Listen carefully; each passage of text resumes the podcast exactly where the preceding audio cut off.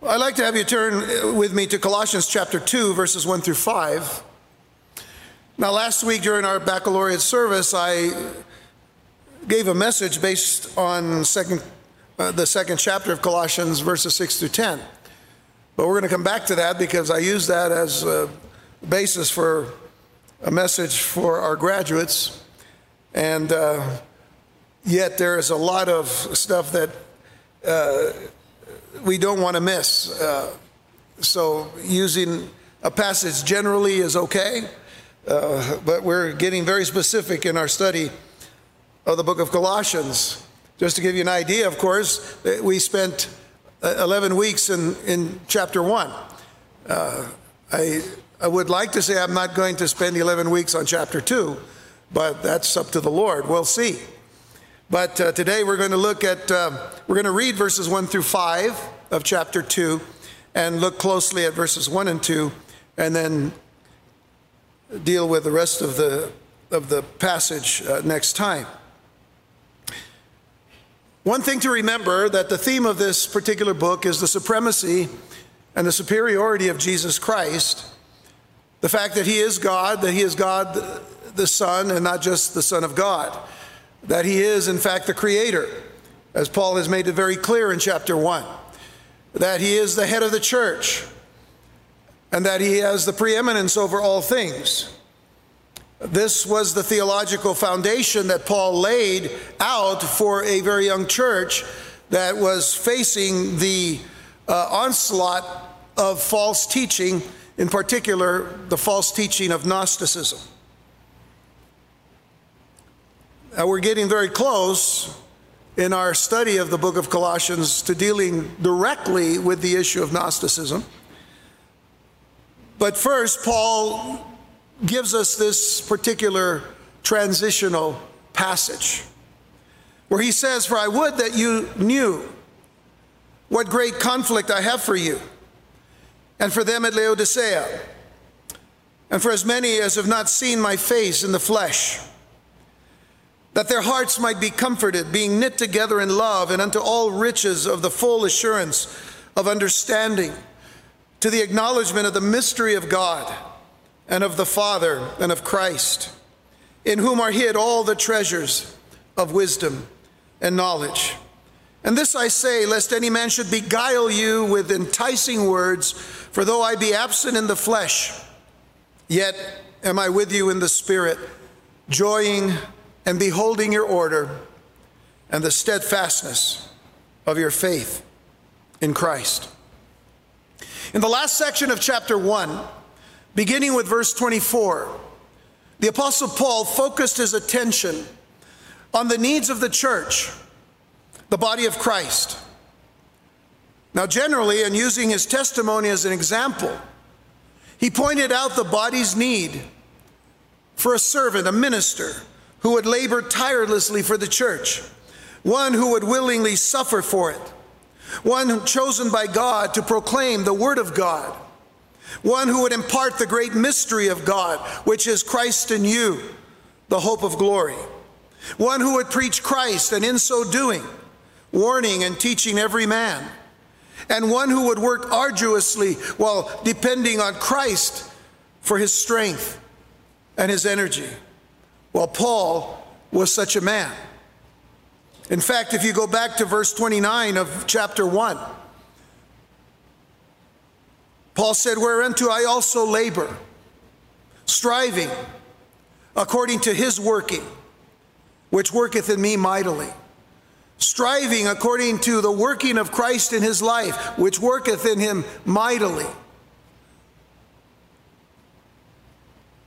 But what had to be the essential reason for Paul's doctrinal and theological foundation on the person and work of Jesus Christ, the head of the body, the church, becomes magnified and, and, and more front and center. Because now the apostle is about to reveal a full scale attack on the false teaching that was imposing and impressing itself on the churches at Colossae, Laodicea, and other churches in that region. And as I mentioned, it is the false teaching of Gnosticism. Gnosticism. We're now in that transitional section of Paul's letter where he is moving from a presentation of Christ's headship and lordship to an assault upon the sinister and treacherous doctrines that were endangering the lordship of Christ in the church of Colossae. Now, I say that about Gnosticism, that it's sinister, that it's treacherous. But it isn't just Gnosticism that is sinister and treacherous in our day and time because there are many doctrines that are false that have been crept, creeping into the church over many, many years. And the reason why they're having such an effect in some areas of the church today is because people have set aside the Word of God. They have set aside really the full focus on the person and work of Jesus Christ. So, we're dealing with something that is prophetic to this day. And we should never just think of it as, as being, well, it was, it was a problem in Paul's time, it's a problem in ours. And by the way, it's more of a problem today than in his time. Now, one of the means by which Paul was launching this attack on Gnosticism was by taking certain terms which were used by the Gnostics and turning them into effective weapons of Christian truth. There were words such as teleos. We've seen that word before. As our study was ending in chapter 1, we saw it in verse 28, where teleos mean the word is perfect, but it means mature and complete. The Gnostics' understanding of perfection was a lot different than that of, of, of the believer in Jesus Christ. And then there is the word mysterion, mysterion. Of course, we get the word mystery from that, and that's the word that Paul uses in verses 26 and 27 of chapter 1, as well as in verse 2 of chapter 2. We know it to be something hidden. And of course, the Gnostics would use that which was hidden to keep things hidden from those who didn't have their level of understanding as uh, they taught Gnosticism that you have to come up to a certain level to begin to have certain things revealed to you. But that's not what it means in the Christian faith. That's not what it means in the church. Because a mystery simply is something that is hidden, like a secret, but it's now revealed. Every mystery that God mentions was something that had been hidden, but now has been revealed, and we'll see not only what, but who. I think you know who. And then there's the word Sophia, which means wisdom. And we see that in chapter 1, verses, verse 9 and verse 28, as well as in verse 3 of our present chapter 2.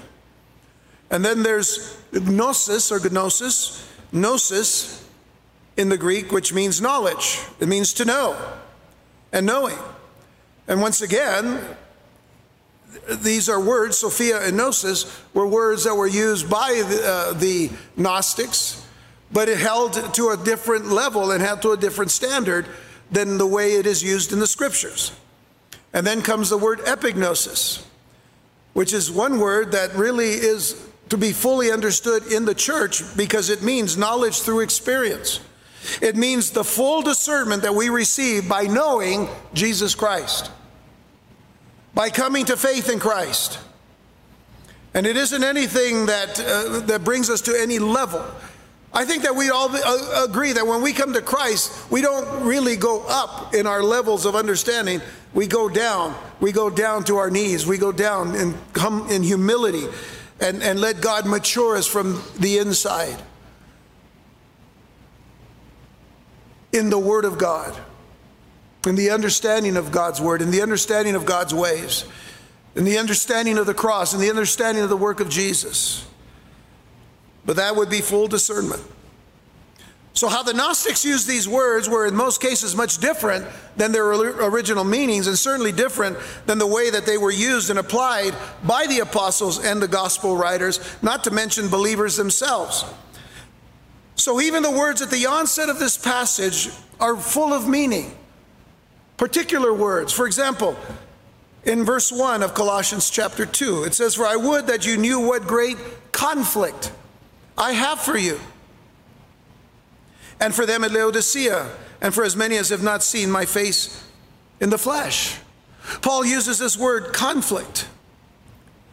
And there are actually two words that are linked together the word striving from chapter 1, verse 29, and the word conflict here in verse 1. These two words reveal the nature of Paul's prayer life for the churches facing the attacks of the Gnostics. Now, I mentioned prayer life, not to get out of the context of what's being said, but in fact, to show you that this is the context of what is being said, because always remember this the Apostle Paul was in Rome in prison when he wrote this letter. His understanding of what was taking place in Colossae came through the fact that the pastor of the church, who we believe was Epaphras, came to visit Paul in Rome and came to let him know about the struggles that they were having because of this heresy of Gnosticism coming into the church. So, what Paul did was two things. Paul prayed for them, and he wrote a letter to them. Those are the two things that he could do. So, understand it from that perspective, and, and I'm going to mention that again here in just a minute, because I want you to remember where Paul was. So, both of the words uh, were terms that were used in athletics striving and conflict. The word striving in verse 29 of the last chapter is the word in the Greek agonizomai, agonizomai. And the word conflict is the word agon. So you'll notice both words begin with the same four letters agon, agonizomai, and agon, striving and conflict. Obviously, they're from the same root word because conflict is the root word. They refer to the strenuous effort put forth by an athlete, athlete, in most cases a runner, to win an event or to win a race. Our English words agony and agonize come from this same root word. It, it, it, means to struggle. It means that there is a struggle to compete for a prize. Any athlete worth his, his weight is going to test his body to its limits, work his body out to the limits that he could take it to become better at whatever he does, he or she does. It is a, to struggle, to compete for a prize, it is to contend. And again, striving and conflict together means to contend with an adversary to the end. That fits the Christian life each and every day of our life. We contend with an adversary every day. And we are not to give up until the very end. We, well, we're not to give up at all, but we go to the very end against this adversary of ours. For it also means to endeavor to accomplish something. We have a goal. Every athlete has a goal. It could be a finish line, it could be a distance, but it is, a, it is a goal. And the more that you work out through agony and agonizing and contending and struggling to put yourself in that position, it is, it is a way of showing that we are to fight and to labor fervently for that prize. Paul talks about it in that manner in a, in a few places in the scriptures. You know, we may have oftentimes heard people say that they're striving for greatness or striving for this or striving for that. The very same idea. But as I said, remember that Paul was a prisoner in Rome, and remembering that, we would have to conclude that Paul was striving in prayer for the saints in Colossae that they would mature in the faith. That is really what Paul is saying. Now, in, in the Olympics, for example, and I think we're all familiar with the, the Olympics, uh, at, the, at the onset of the games, at the beginning of the games, every nation uh, goes through a time of, of uh, presenting themselves in a parade, so to speak, uh, parade situation where they're led by a flag bearer, a flag bearer bearing the flag of each, each nation or country. Well, Paul was the flag bearer. Paul was raising the banner of truth. That is the flag of the believer in Jesus Christ. It is the banner of truth. And he raised the banner of truth in chapter 1 to make it clear what truth they were to stand upon. They were to stand upon the superiority and the supremacy of Jesus Christ. They were to stand upon the fact that God, that He was God in the flesh, that He is the creator of all things, that He is the Redeemer, that He is the Savior, and the eternal Son of God. And that He is God the Son. The fact that he would pray that these believers in Colossae would mature in the faith brings us actually to a second great need of the church.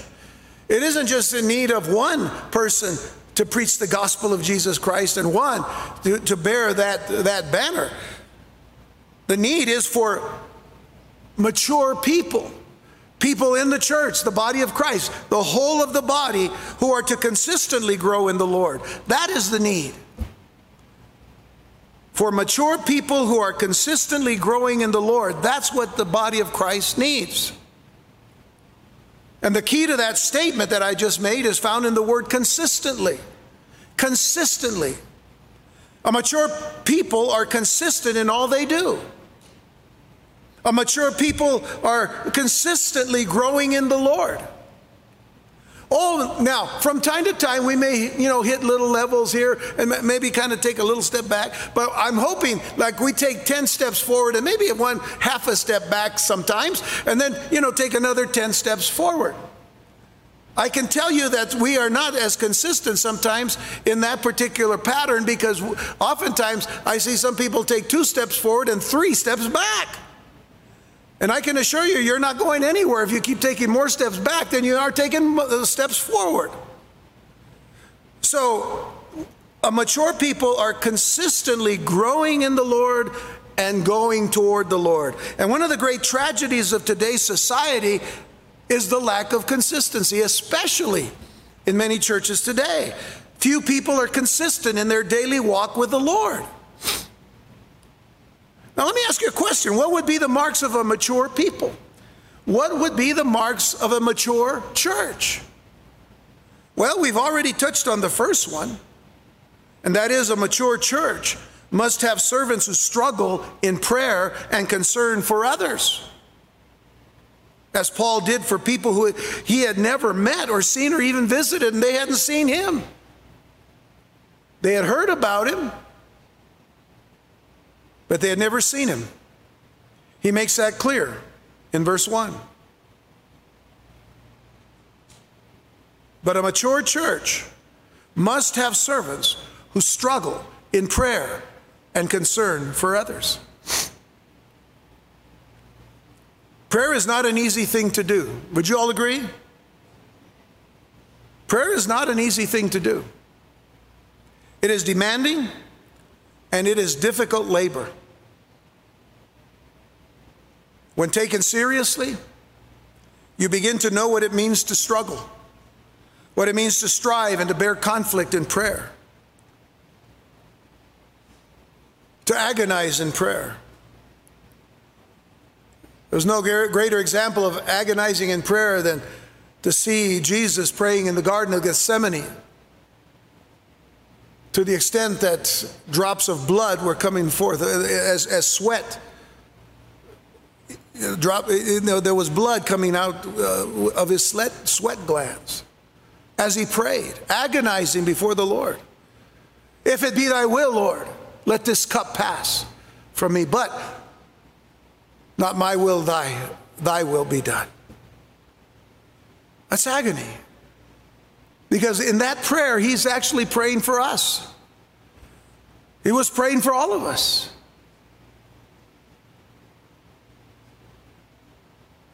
That great conflict between the, the flesh and the spirit, and the spirit against the flesh.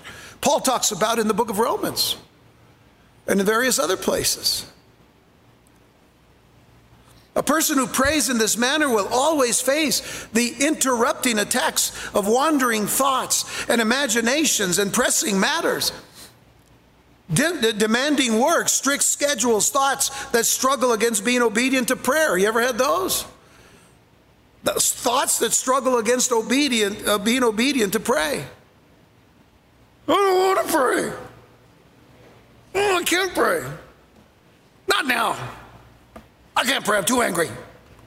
I'm too this. I'm too that. I saw too much politics on TV today. Ah.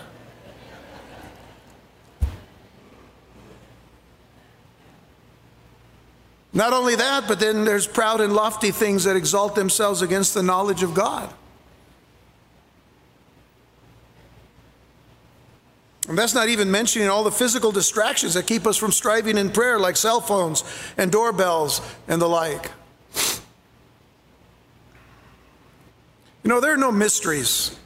Let me say this outright. There are no mysteries when it comes to the issue of prayer. There really aren't. The Lord Himself has always been very clear about prayer.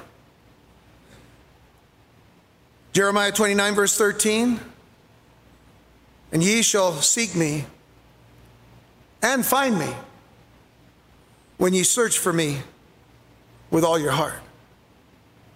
That's pretty clear. And it's pretty simple. You shall seek me and find me when you search for me with all your heart. Don't forget that last statement. You have to search for him with all your heart. Prayer cannot be anything done automatically. Like, you know, it's, it, it, you know, it's just a recording. You might as well record, uh, you know, one prayer and then turn it on every day. That's not prayer. That's not seeking the Lord with your heart. Jeremiah 33, verse 3 says, Call unto me, and I will answer thee, and show thee great and mighty things which thou knowest not. Most of the time when we pray, we're praying and asking for things that we don't know. That's why we pray, Lord, reveal this. What, what am I to do? Where, where am I to go? By the way, don't call me. I mean, you can call me and, and ask me to pray with you, and I'll pray with you, but I, I don't have the answer. God does. The whole idea about prayer is that we call unto God, and He'll answer. Jesus in Matthew chapter 7, verses 7 and 8 said, Ask, and it shall be given you. Seek, and you shall find. Knock, and it shall be open unto you. For everyone that asketh receiveth, and he that seeketh findeth, and to him that knocketh it shall be opened. And by the way, the, the implied understanding here is that you do so with, with all of your heart. There's a little phrase that we find in Luke 18, verse 1 that says, and Jesus spoke a parable unto them to this end. In other words, there, there was a, the reason for him to, to speak a parable to them to, with this goal in mind that men ought always to pray and not to faint. And of course, it, it follows with the pattern of prayer that Jesus taught his disciples uh, that begins, Our Father, which art in heaven. But he, he prayed or, or, he, or he spoke to his disciples this parable with a goal. The goal is that men ought always to pray.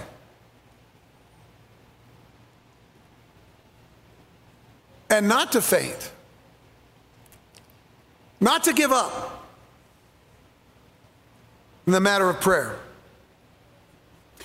And it brings to mind then the complementary letter to the, to the Ephesian church that, that, is, that, is, that is pretty much, uh, you know, that goes hand in hand with the book of Colossians. Much of what you find in Ephesus, or I should say in Ephesians, is found in a, in a, in a smaller package in, in the book of Colossians.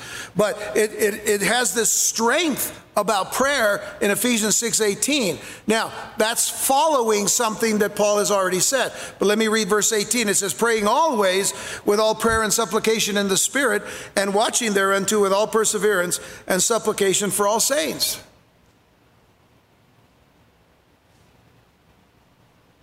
And what it is that Paul had begun to speak about was the fact that we wrestle not against flesh and blood, but against principalities and powers and the rulers of darkness of this age and uh, of, of, this world and of uh, spiritual wickednesses in high places. We wrestle against them, and because we do, we have to put on the armor of God. The helmet of salvation, the breastplate of righteousness, the, uh, the belt of truth, and, and I'm just kind of going from head to toe here. Uh, the, the shoes of the, of the gospel of peace, the sword of the Spirit, which is the word of God the shield of faith. And then he says, praying always with all prayer. It's a weapon. Our prayer is a weapon. Our supplication before the Spirit of God and in the Spirit of God is a weapon. And watching thereunto with all perseverance and supplication for all saints, which brings us back to Colossians. We are to pray for one another. We're to pray for our brothers and sisters in Christ going through these times of struggle and trial. And then, second, a mature people have hearts that are strong and confident and assured. As we see in verse 2, but let me read verse 1 to fill in the context here. For I would that you knew what great conflict I have for you and for them at Laodicea, and for as many as have not seen my face in the flesh, that their hearts might be comforted, being knit together in love. And by the way, that love, the word love there is the word agape in the Greek. And unto all riches of the full assurance of understanding, to the acknowledgement of the mystery of God and of the Father and of Christ, in whom are hid all the treasures of wisdom and knowledge, that their hearts might be comforted. Some of your translations may say encouraged. That their hearts would be encouraged. The word comforted, by the way, is the word paraklethosin in the Greek, and it means to be strong, to be strengthened, and to be established, but also it means to be braced. It means to be braced and therefore it can also be, mean to be encouraged. But to be braced, that's, a, that's an, a, an interesting picture because when you brace something, you're bracing it so that it doesn't move. You bracket something, it has a, maybe a swivel on it, but, but so that it does it, so it doesn't move from where its uh, intended use is to be. And the word to be comforted is to be braced but not just braced, but also, as it says, to be knit together. So, this is what Paul agonized in prayer for the church that they would be filled with a strength that stirs confidence and assurance, that braces a person to withstand the onslaught of false teaching, of trials and temptations a strength that comforts and builds assurance and confidence in life, both now and eternally. You see, the heart of every believer longs for such strength that builds confidence and assurance and comfort. We should never leave a prayer meeting or any time of prayer that we have with others or even with ourselves. We should never leave more fearful in the sense of the things that can happen in the world than when we entered into prayer.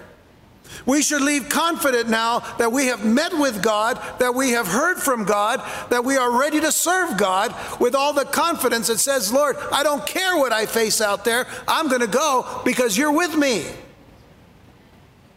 That should be the goal of our prayer. That we don't leave without God and without Christ and the, and the presence of His Holy Spirit and the power of His Spirit. We don't leave without it. Better than American Express. Remember, don't leave home without it. Don't leave home without Jesus. And don't leave home without the Word of God in your heart and in your mind. Because prayer will strengthen that as well. You should not read the Word of God without praying through the Word of God. Lord, give me wisdom, understanding as I read this passage today. As I continue on, Lord, give me wisdom and guidance. But what Paul is saying is that strong hearts come from love. Strong hearts come from love, and not just any love, it, it comes from agape love, God's unconditional love. There isn't a person in the church of Jesus Christ, and, and bear with me here, listen carefully. There isn't a person in the church of Jesus Christ that hasn't felt alone, seemingly without friends, left out, ignored, maybe even unloved. Some have been neglected, bypassed, overlooked, disfavored, and even uncared for. Insecurity sets in and causes withdrawal. We've all gone through that. To some level and to some degree, we've all gone through that. But Paul states that the answer is that we are being knit together in love. He says that their hearts might be comforted, being knit together in love. And this is a beautiful phrase. Those three words is one word in the Greek. It is the single Greek word sumbibazo, which literally means to be compacted together.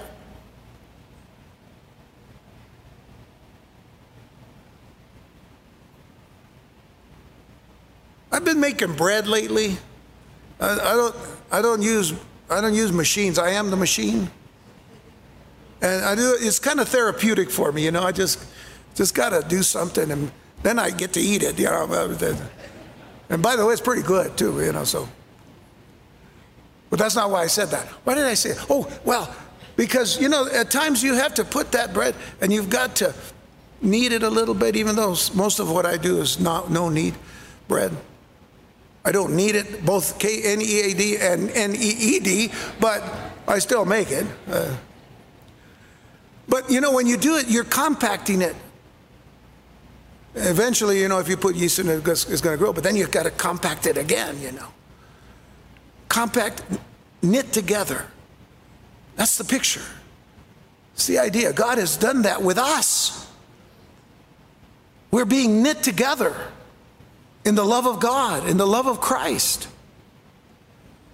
in the unconditional love of God and of Christ. Well, one task of the church is to build love among themselves or each other. One task of this church is the same to build love among ourselves and each other. That takes time.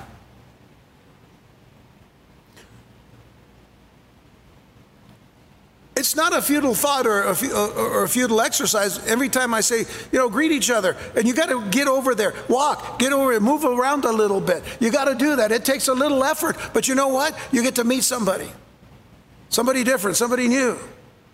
Not doing that just because we're trying to change things around. So we do this every week. But the fact of the matter is, it gives us a little bit of an insight into how we are to live our lives as believers. Man, we got to move. We got to go. We got to meet. We got to do these things to become knit together and compacted together in the love of Christ. When hearts are knit together in love, then the hearts of the, every believer will be strong and encouraged and braced and assured and confident and comforted. Take note that strong hearts do not come from religion. It doesn't come from religious ceremonies. It doesn't come through ritual and laws, rules and or regulations. Strong hearts come from love. Hearts knit together in the love of Christ. We are surrounded, we are, we are enclosed in a common bond. Our lives are not only knit to Christ, they are also knit to those who own and love Christ's name. Here's the truth we cannot unravel our lives from those of other believers. No matter how hard we try. If we say, well, I'm, I'm really, you know, linked to these believers, but those other ones, yeah, you know. What does that reveal? Immaturity. We're talking about maturity here.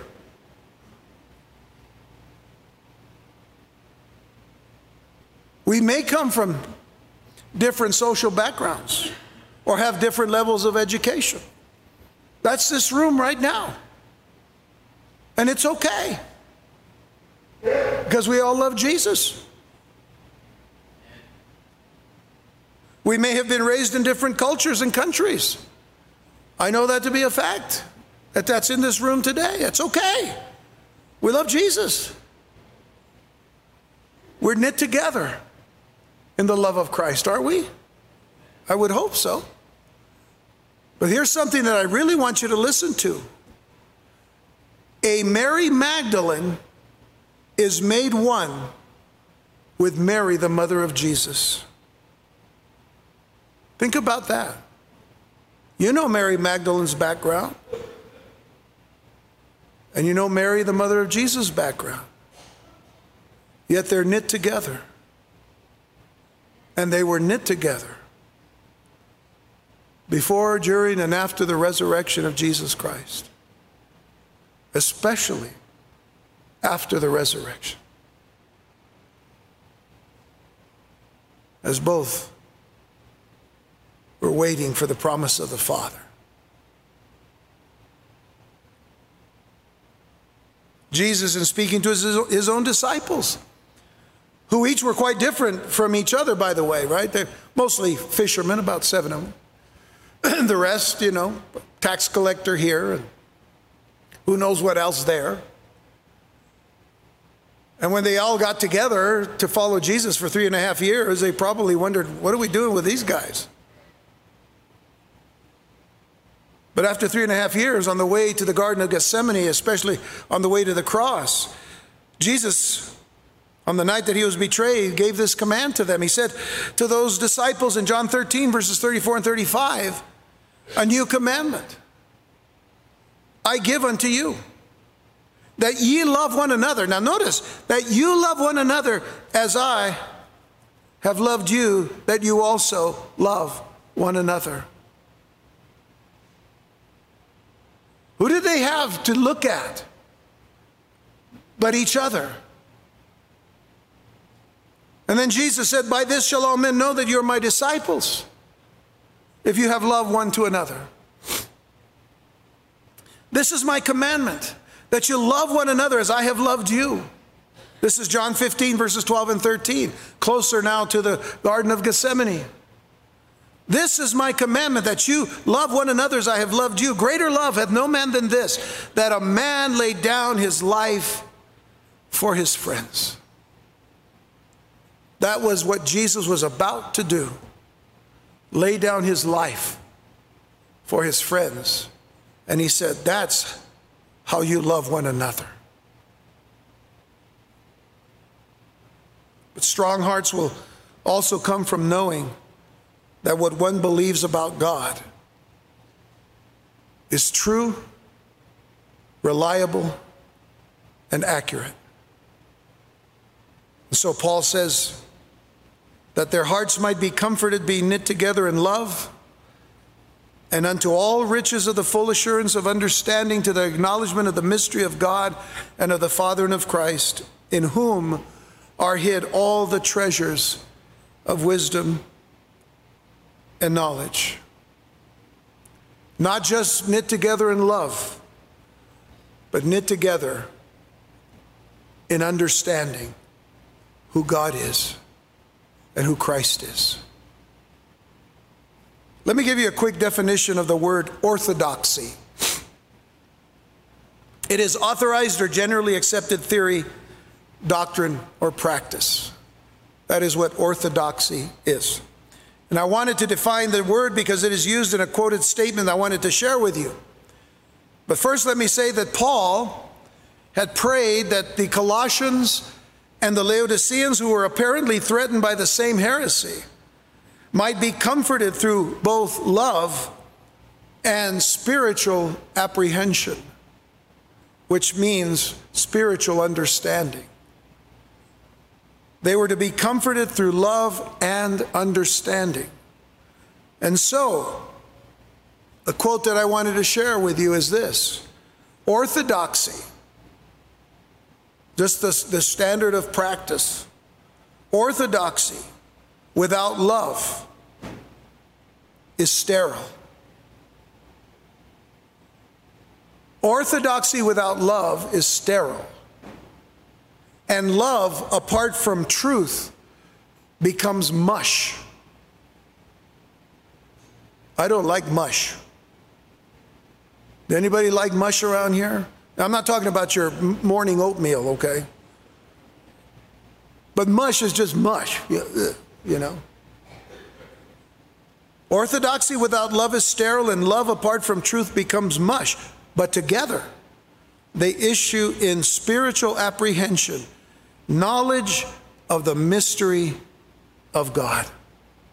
Knowledge of the mystery of God. In other words, if there is a secret, mystery, uh, mystery, mysterion, if there is a secret, Paul says, it's been revealed. You know what the secret is? It's very simple. It is Jesus Christ. If there is a secret, it is Christ, and it's no longer a secret. That's been revealed now. Christ Jesus is the embodiment of God's wisdom. Jesus Christ is the sole mediator of God's gifts to man. I want you to consider, if you will, Proverbs chapter 2, verses 1 through 9. And listen to the words of Solomon here when he says, My son, if thou wilt receive my words and hide my commandments with thee, so that thou incline thine ear unto wisdom and apply thine heart unto uh, apply thine heart to understanding. Now keep in mind the words that you're hearing. We've stated them already in Colossians and we'll state them again. He says, Yea, if thou criest after knowledge and lifteth up thy voice for understanding, if thou seekest her as silver and searchest for her as for hid treasures, then shalt thou understand the fear of the Lord. You will understand the reverence of the Lord. You'll understand the awe of the Lord that, that is to be given to him through worship. Thou shalt understand the fear of the Lord and find the knowledge of God. For the Lord giveth wisdom. Out of his mouth cometh knowledge and understanding, the word of God. Why is Jesus in John 1 called the Logos? The Word was made flesh and dwelt among us. Out of his mouth cometh knowledge and understanding. He layeth up sound wisdom for the righteous. He is a buckler to them that walk uprightly. He keepeth the paths of judgment and preserveth the way of his saints. Then shalt thou understand righteousness and judgment. Take hold of those two words, especially righteousness. Then shalt thou understand righteousness and judgment and equity, yea, every good path. Now that's speaking about wisdom. And yet, if you look at the words of the apostle Paul to the church of Corinth in 1 Corinthians chapter 1 verse verses 26 to 31 especially the last few verses here of this passage listen to what Paul says under the inspiration of the Holy Spirit he says for you see your calling brethren how that not many wise men after the flesh not many mighty not many noble are called but God has chosen the foolish things of the world to confound the wise and God has chosen the weak things of the world to confound the things which are mighty. And base things of the world and things which are despised, God has chosen, yea, and things which are not, to bring to naught those things or things that are. And notice that no flesh should glory in his presence. Now listen carefully to verse 30. But of him are ye in Christ Jesus, who of God is made unto us wisdom and righteousness and sanctification and redemption, that according as it is written, He that glorieth, let him glory in the Lord. He is our wisdom, Christ is our righteousness. You know, when, it, when, it, when Paul talks about taking off the old man and the old garments of the old flesh and putting on the new man, we're not putting on our own righteousness, we're putting on the righteousness of Christ. Because He alone is righteous, He alone is holy, in the full extent of what that means. But we put on those garments now because it is no longer we who live, but Christ who lives in us. Now, here's the thing most people are not sure about God. Most people are not sure about God. I mean, they're not sure if God really exists. There's a lot of people that way. I think that even in churches today, there are some people that say, I, I really don't know. That there's a God that looks after their welfare. They don't know. That God is really interested in their daily lives. They're not really sure. That they can know God in a personal way. I don't know. That eternal life really exists. and that they can know that there is truly life after death. You know, there are people today, and they're, they're, they've, they've been around for a long, long time. They, they've chosen a, a word that sounds pretty intellectual. They call themselves agnostics. They say, well, I'm, you know, I don't really know. You know, I, am I'm kind of investigating, but I really don't know. So I'm, I'm an agnostic. There may be a God, that I don't know. Well, I like to tell them, you know, well, you know, you call yourself an agnostic. Did you know that there is a, a, a term in, in, the, uh, in, in, in, in, in Latin? There's a Latin term that, that coincides with the word agnostic. There is? Yeah. It's the word ignoramus. But, but that's true. That's the word in, in, the, in the Latin. You just called yourself an ignoramus. I don't know. but can you know? Yes. God has made it available. God has made it apparent that we can know. See, here's the problem. Some people see the phrase, they see the phrase, the mystery of God, and say to them, or, or they say that to them, in seeing that, that God indeed is a mystery. But as we've already seen, that is not what mystery means in Scripture. Mystery means a secret of God's that He has now revealed. Well, what is that great mystery or secret of God that has now been revealed? Take note exactly of what the text says there in verse 2 to the acknowledgement of the mystery of God and of the Father. And literally in the Greek, it is kai Christos, which is even Christ. The whole passage aims at that one statement even Christ is the mystery of God revealed. It is no longer a mystery. Jesus Christ is the mystery of God. It is Jesus Christ that reveals God to men. You remember in our study of the Gospel of John, two things that Jesus said in that Gospel. He said, If you have seen me, you have seen the Father. And what was the other statement he said? I and the Father are one. If you've seen me, you've seen the Father. Once a person approaches God through Jesus Christ, and by the way, there's still some things that we're not going to know until we get to glory, until we get to heaven. And that's okay. I, I, will look it up. I, I, I don't want to just kind of say. So let me go on because of time. We're almost, we're almost done. But once a person approaches God through Jesus Christ, God places his spirit within the person's heart. And God's spirit infuses strength, both assurance and confidence within the believer's heart. God's spirit gives absolute assurance that we truly know God and are adopted as his dear sons and daughters. We know with absolute assurance that what we believe about God is accurate, it is reliable, and it is true. The spirit of God instills that confidence within our hearts.